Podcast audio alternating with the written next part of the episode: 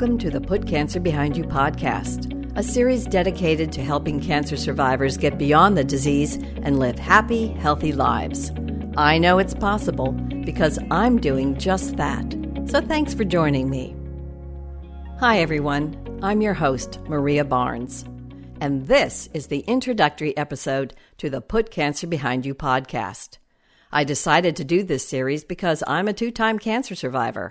I put myself into remission from terminal stage 4 metastatic breast cancer and want to share my story so that others can benefit from what I've been through. I really feel that if I can heal myself, anyone can.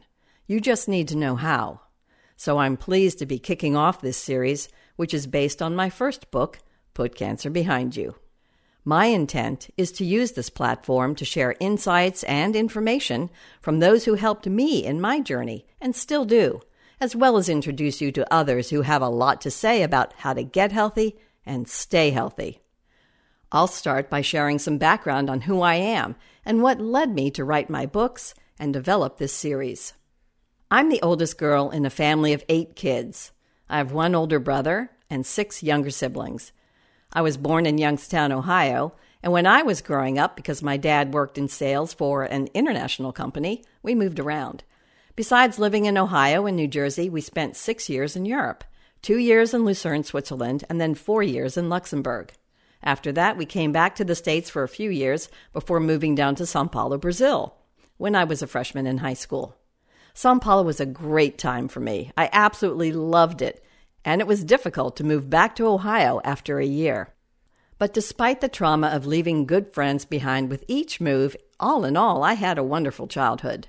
Not all of my siblings were as thrilled as I was to live overseas, but I really enjoyed it, and I'm still in touch with childhood friends from everywhere we lived. It's been a joy and a real blessing. After high school, I went to Miami University in Oxford, Ohio. I also spent my junior year abroad at the Sorbonne in Paris. Once I came back and graduated from Miami with a BA in International Studies and a BA in French, I moved to Washington, D.C. My goal was to either work for the State Department or at National Geographic. As fate would have it, I never did either. My first job after college was as a waitress, and while I was waiting tables, I looked for a full-time job. Eventually, I was hired by a small Hispanic-owned firm that had multiple contracts with a variety of federal agencies. I was there about a year and then moved on to a larger company that assigned me to a contract with the Navy. While I learned a lot from those experiences, the work was definitely not creative enough. So after a few years, I decided to go back to school. That's how I ended up getting a master's degree in film and video from the American University in Washington, D.C., which is what launched my career in media. The thing is, once I had my degree, instead of going to work at National Geographic, I ended up producing and directing a lot of different types of video programs for a lot of different clients.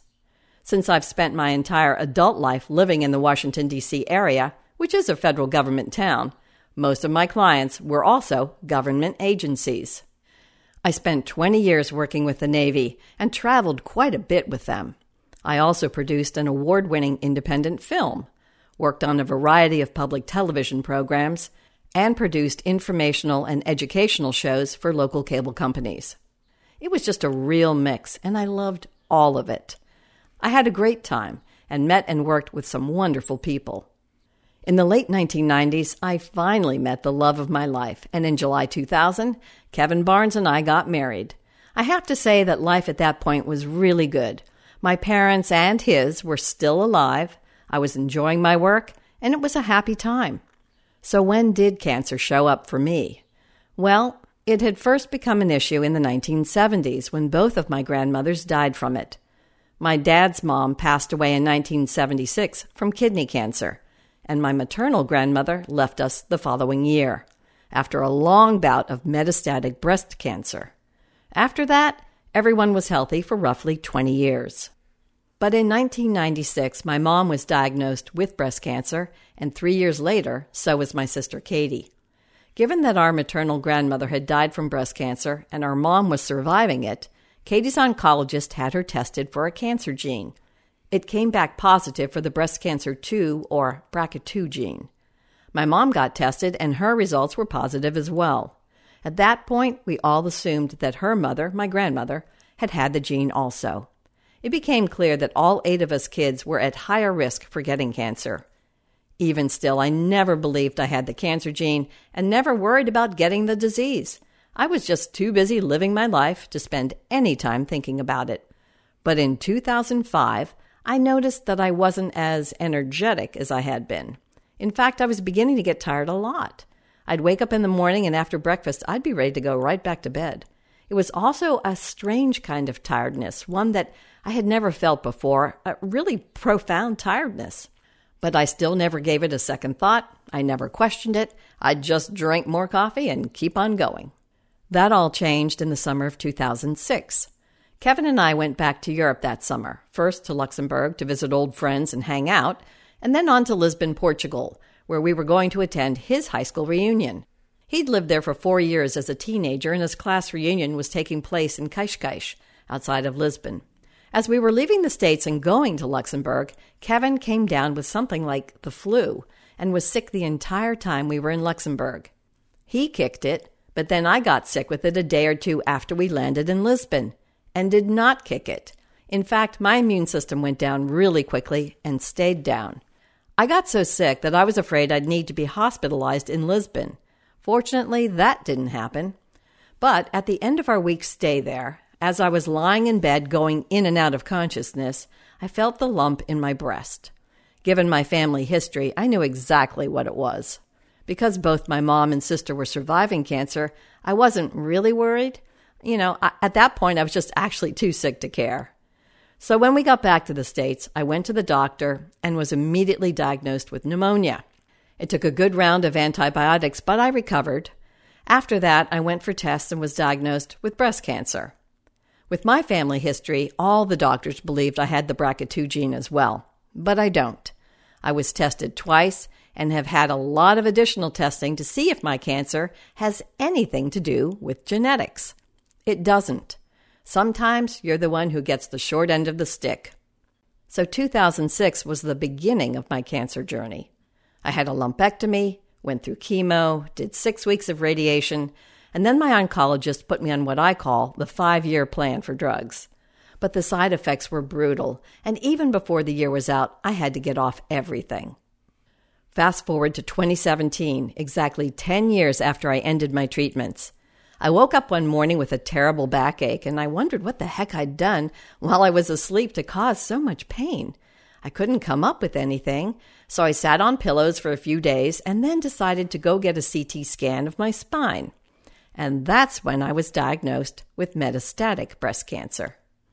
At the time, I did not know that metastatic cancer, which carries the same genetic makeup as the first tumor, is considered stage 4 and terminal.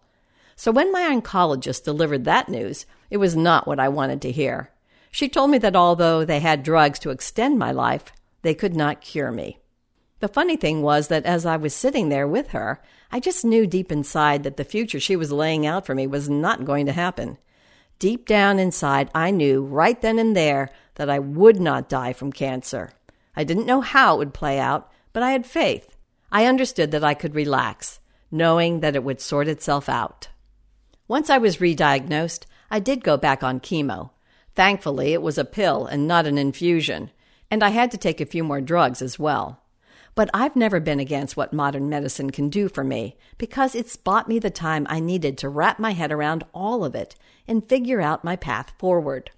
I did know that there always comes a point in time in every cancer journey, if you go long enough, that Big Pharma just can't help you any longer. So what do? Then? You get spiritual. That's what led to me writing my first book. In 2014, I had actually signed up with a company to write the book. I wanted it to be a primer on A Course in Miracles because I had been a student of the course since 2003 and felt I could share what I had learned. But when I sat down to write it, I didn't know how. I had written a lot of scripts in my career, but never a self-help book. I was at a loss as to how to do it.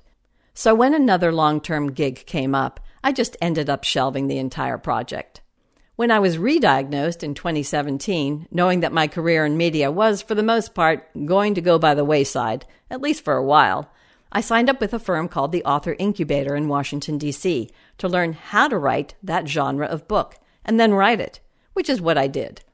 So back to spirituality. When I was told that my cancer would be terminal, I knew intuitively that if I was going to stay on this earth, I needed to get back to being more loving and forgiving.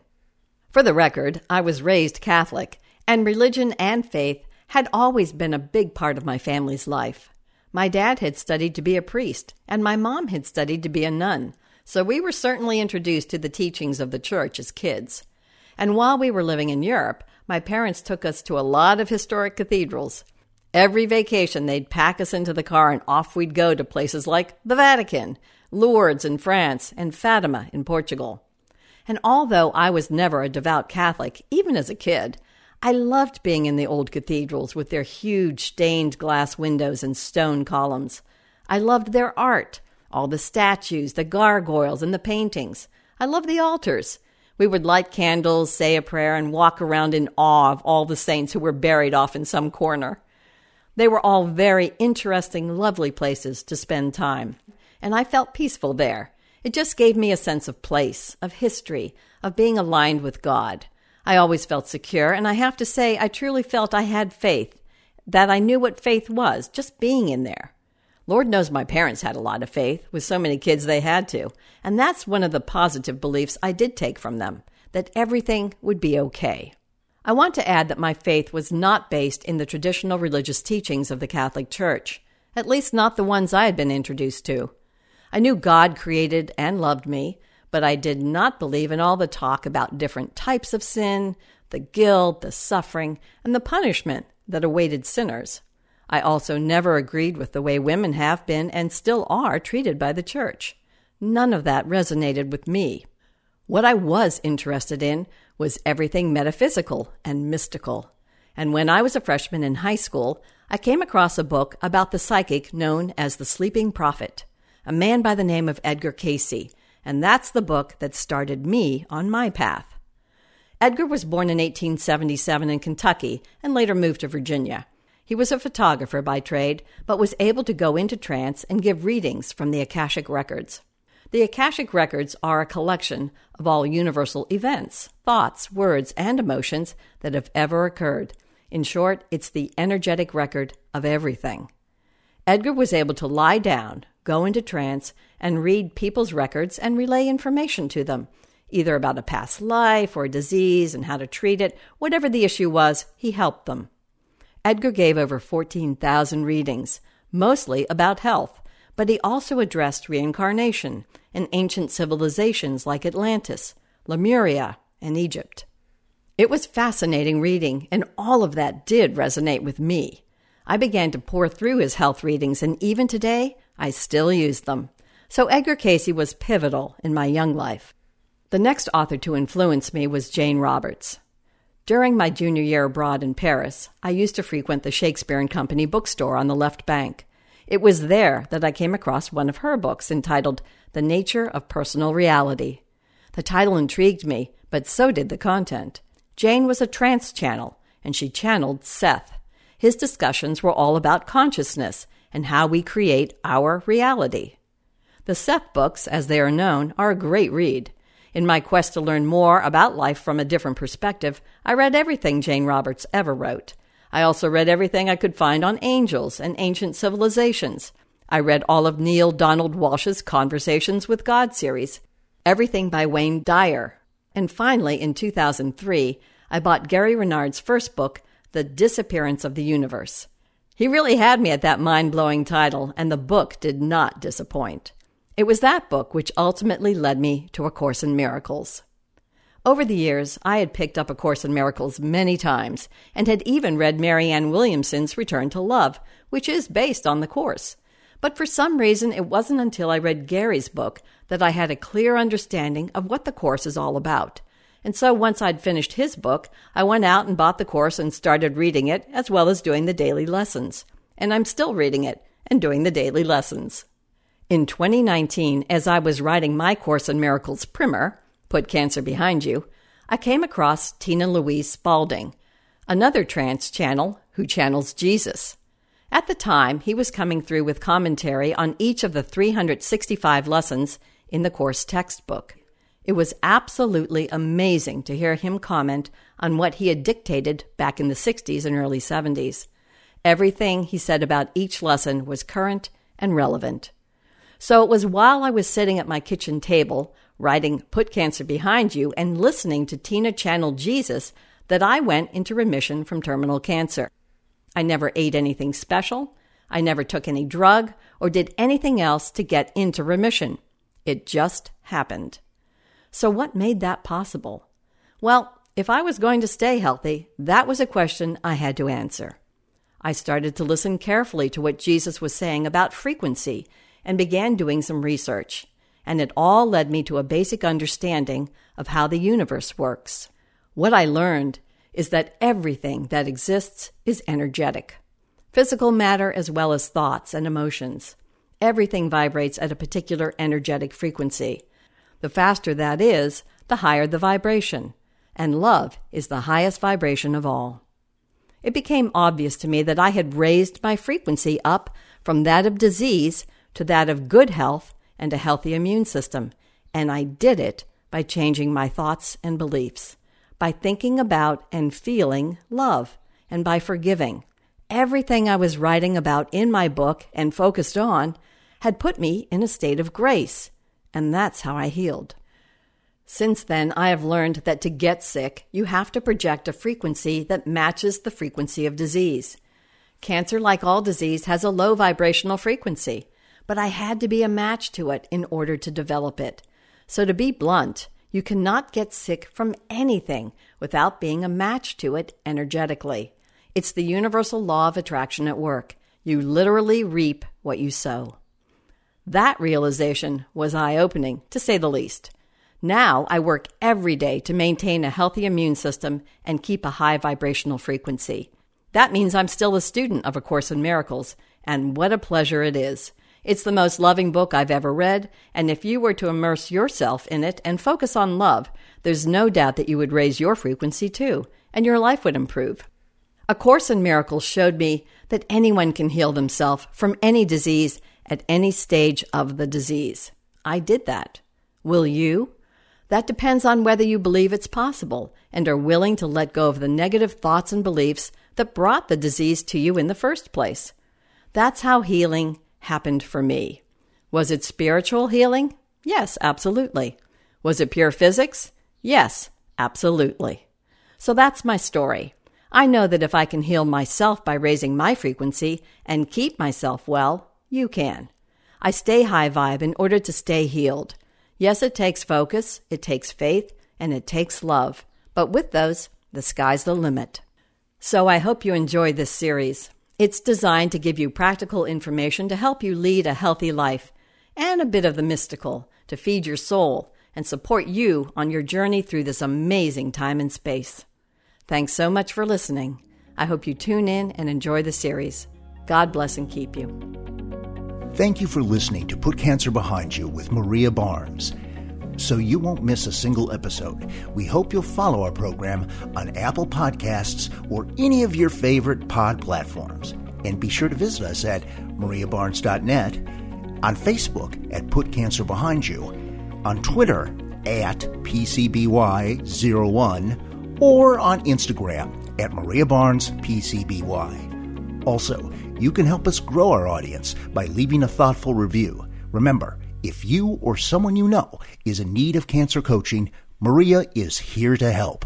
We'll see you next time. Copyright 2022, Maria Barnes, LLC, all rights reserved.